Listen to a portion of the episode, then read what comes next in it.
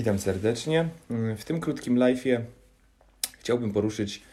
e, taki temat, z którym ostatnio często się spotykam, pracując indywidualnie e, z ludźmi. Dawno, dawno nic nie nagrywałem, sporo miałem w tym czasie pracy, ale stwierdziłem, że może uda się spontanicznie krótkie transmisje nagrywać częściej. Ostatnio dużo innych rzeczy spontanicznie e, robię i, i w miarę wychodzi to paradoksalnie systematycznie, więc postaram się to samo z transmisjami. E, o czym chciałem dzisiaj powiedzieć? O pewnej blokadzie w sferze seksualnej, która okazuje się dość częsta, a mało osób szuka tam y, problemu. Otóż, gdy myślimy najczęściej o blokadach w sferze seksualnej, najczęściej będziemy myśleć o blokadach nakazuj, zakazujących robienie czegoś, zakazujących czucie, zakazujących robienie, coś, co byśmy nazwali jakiegoś rodzaju,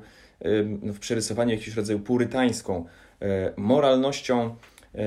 lub purytańskimi częściami, które mają taką moralność, czyli ogólnie jakąś częścią, która nam zakazuje e, pewnej e, seksualnej ekspresji. Czy to na poziomie uczuć, czy to na poziomie zachowań, czy to na poziomie komunikacji. Mm, tak najczęściej rozumiemy blokady w seksualności. Gdy ludzie chodzą na warsztaty, dotyczące tantry, czy, czy też po prostu bardziej jakieś konwencjonalne, psychologiczne warsztaty dotyczące seksualności. I gdy myślą o blokadach, blokadach seksualnych, czy pracach z blokadami seksualnymi, najczęściej mają właśnie ten typ blokad y, na myśli w kontekście seksu, czyli że być może jest jakaś część, która mówi mi, że nie powinienem, nie zasługuję, powinienem się wstydzić, powinienem się bać, czy to samo w wersji żeńskiej. I oczywiście to się zdarza i oczywiście zdecydowanie warto nad tym pracować, jeśli chcemy, by nasza seksualność rozkwitała. Natomiast jest y, drugi rodzaj blokad, za którym mało osób się paradoksalnie bierze, a który jest czymś zupełnie przeciwnym. Czyli jest to blokada polegająca na tym, że pewne przekonania nakazują nam przeżywać w jakiś sposób seksualność. I najczęściej będą to nakazy związane z jakiegoś rodzaju otwartością seksualną, co już jest pewnym paradoksem. Są to y, szczególnie, oczywiście częściej będą one występować u mężczyzn, którzy już w wieku dojrzewania muszą się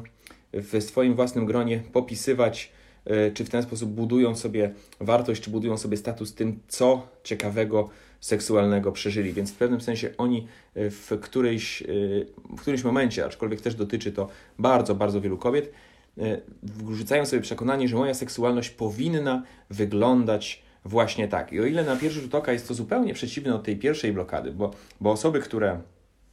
Osoby, które przeżywają, y, które mają w sobie taką blokadę, będą często dużo uprawiać seksu, będą robić to z różnymi partnerami, będą robić to w niekonwencjonalny sposób, będą y, w, y, często epatować i komunikować to, jakim było przyjemnie, czy co robiły, będą robić eksperymenty różnego rodzaju. Część z nich nawet może łamać prawo, czy, czy, czy, czy robić bardzo, bardzo różne rzeczy,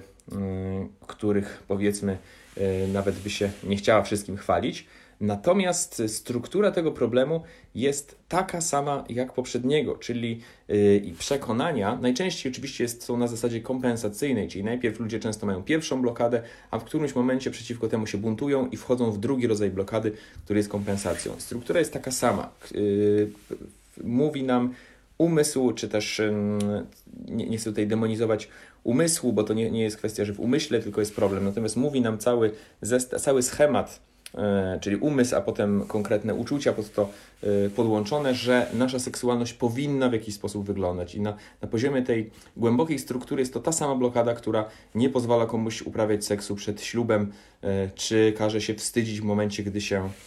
rozbiera, to ta sama blokada może komuś kazać na przykład mieć erekcję, może komuś kazać mieć wielu partnerów, może komuś kazać często uprawiać seks, może komuś kazać doprowadzać partnerów czy partnerki do orgazmu i na poziomie ciała bardzo często ta blokada będzie wyglądać identycznie, czyli też mogą się spinać mięśnie w miednicy, też może się pojawiać stres e, czy wstyd dotyczący seksu, też może się pojawić utrata e, przyjemności e, takiej głębokiej, cielesnej z tego aktu, a zazwyczaj zmienia się to w jakiegoś rodzaju satysfakcję, czy,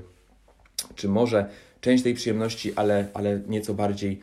znieczulonej niż jest to możliwe. Dlatego e, bardzo, bardzo zwróciłbym uwagę wszystkim osobom, e, które uważają się za otwarte seksualnie, na tyle, że chciałyby od razu e, często w niektórych rozmowach to podkreślić, że ale ja jestem otwarty, ja mogę dużo, albo przynajmniej yy,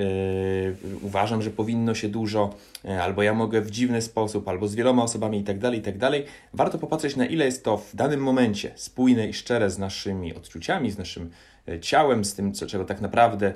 czujemy jako pewien organizm, jakim jesteśmy w tej sekundzie, a na ile jest to pewnego rodzaju kreacja naszej osobowości, która chciałaby stworzyć jakiś obraz siebie jako istoty mm, seksualnej. I zahaczamy tutaj jeden z największych problemów w sferze seksualnej, czy też być może jeden z największych w ogóle w e, obecnych czasach w psychologii człowieka, czyli ja autentyczne versus e, obraz e, siebie, obraz siebie, które,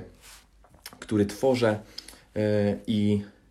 taki chciałbym być. I ten obraz siebie oczywiście często jest pożyteczny na, na takiej zasadzie, że szczególnie w młodym wieku fajnie jest mieć pewien wzór, do którego się dąży, ale w momencie, gdy tracimy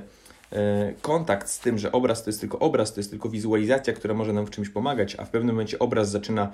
przejmować nad nami kontrolę, y, to tracimy kontakt z uczuciami. Robimy często rzeczy wbrew naszym potrzebom, wbrew naszym y, uczuciom w danej sekundzie, tylko po to, żeby dogonić jakiś obraz, który dawno temu stwierdziliśmy, że byłby fajny. I te obrazy, y, problem z obrazami jest taki, że one zawsze są trójwymiarowe, czyli, czyli są uproszczone, nie pasują do każdego czasu. Trójwymiarowe w znaczeniu nie mają tego czwartego wymiaru przenikającego przez nie czasu, czyli tego, że w pewnych sytuacjach może to być fajne, e, a w pewnych sytuacjach akurat taki schemat może nam nie pasować, bo po prostu jesteśmy śpiący. I, przy, i skutków takich blokad, szczególnie u mężczyzn, bo najczęściej z mężczyznami na ten temat pracuję i oni najczęściej się łapią na czymś takim, kiedy po kolejnej sytuacji, w której nie mieli erekcji albo e, nie mieli takiej pełnej satysfakcji z życia seksualnego, czy po kolejnej sytuacji, gdy się stresowali, postanawiają nad tym popracować i dochodzi do tego, że ich seksualność jest zablokowana, ale w zupełnie inny sposób niż się to wydaje. I jeden z moich klientów miał taką piękną wizję, że jego seksualność jest skamieniała, ale na tym kamieniu jest, są napisane napisy, które są raczej takie frywolne, czy nawet wulgarne, zachęcające do seksu, ale jest to, jakby nie patrzeć, ciągle kamień, ciągle posąg, który nie pozwala ci przeżywać tej seksualności tak, jak chcesz. A w tym przeżywaniu seksualności, oprócz oczywiście właśnie tej frywolności, dzikości, spontaniczności i ochoty na bardzo różne e, rzeczy, może być tak samo miejsce na to, że dzisiaj w ogóle nie masz ochoty, dzisiaj masz ochotę spać, albo masz ochotę e, zrobić to po Bożemu, albo E, cokolwiek innego, albo nie masz ochoty tego robić przez e, dłuższy czas i to też jest ok, jeśli e, czujesz się z tym ok. Natomiast posiadając tą blokadę,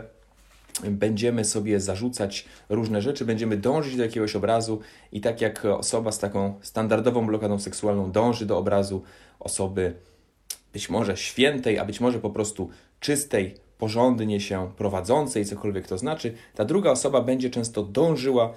do obrazu przeciwnego, ale to jest takie same dążenie e, i takie same zabieranie sobie przyjemności z czystej spontaniczności, jaka w seksualności może występować. Także e, jeśli coś takiego u siebie e, zobaczycie, jeśli w którymś momencie swojego życia stwierdziliście, że chcielibyście, aby wasza seksualność była otwarta, warto sprawdzić,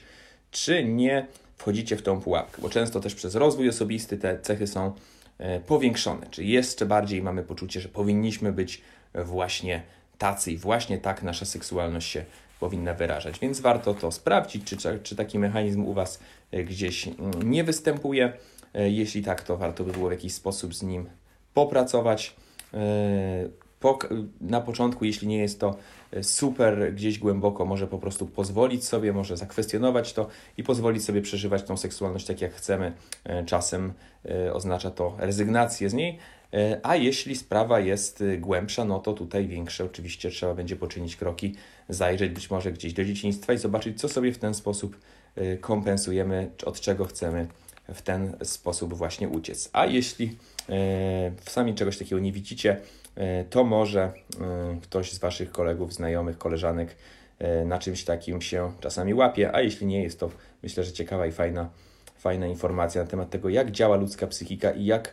kompensując coś, chcąc od czegoś uciec, tak naprawdę znowu wpadamy często w podobne sidła. Także to tyle na dzisiaj. E, życzę miłej zabawy przy wdrażaniu tej wiedzy i do zobaczenia w następnym odcinku. Wszystkiego dobrego.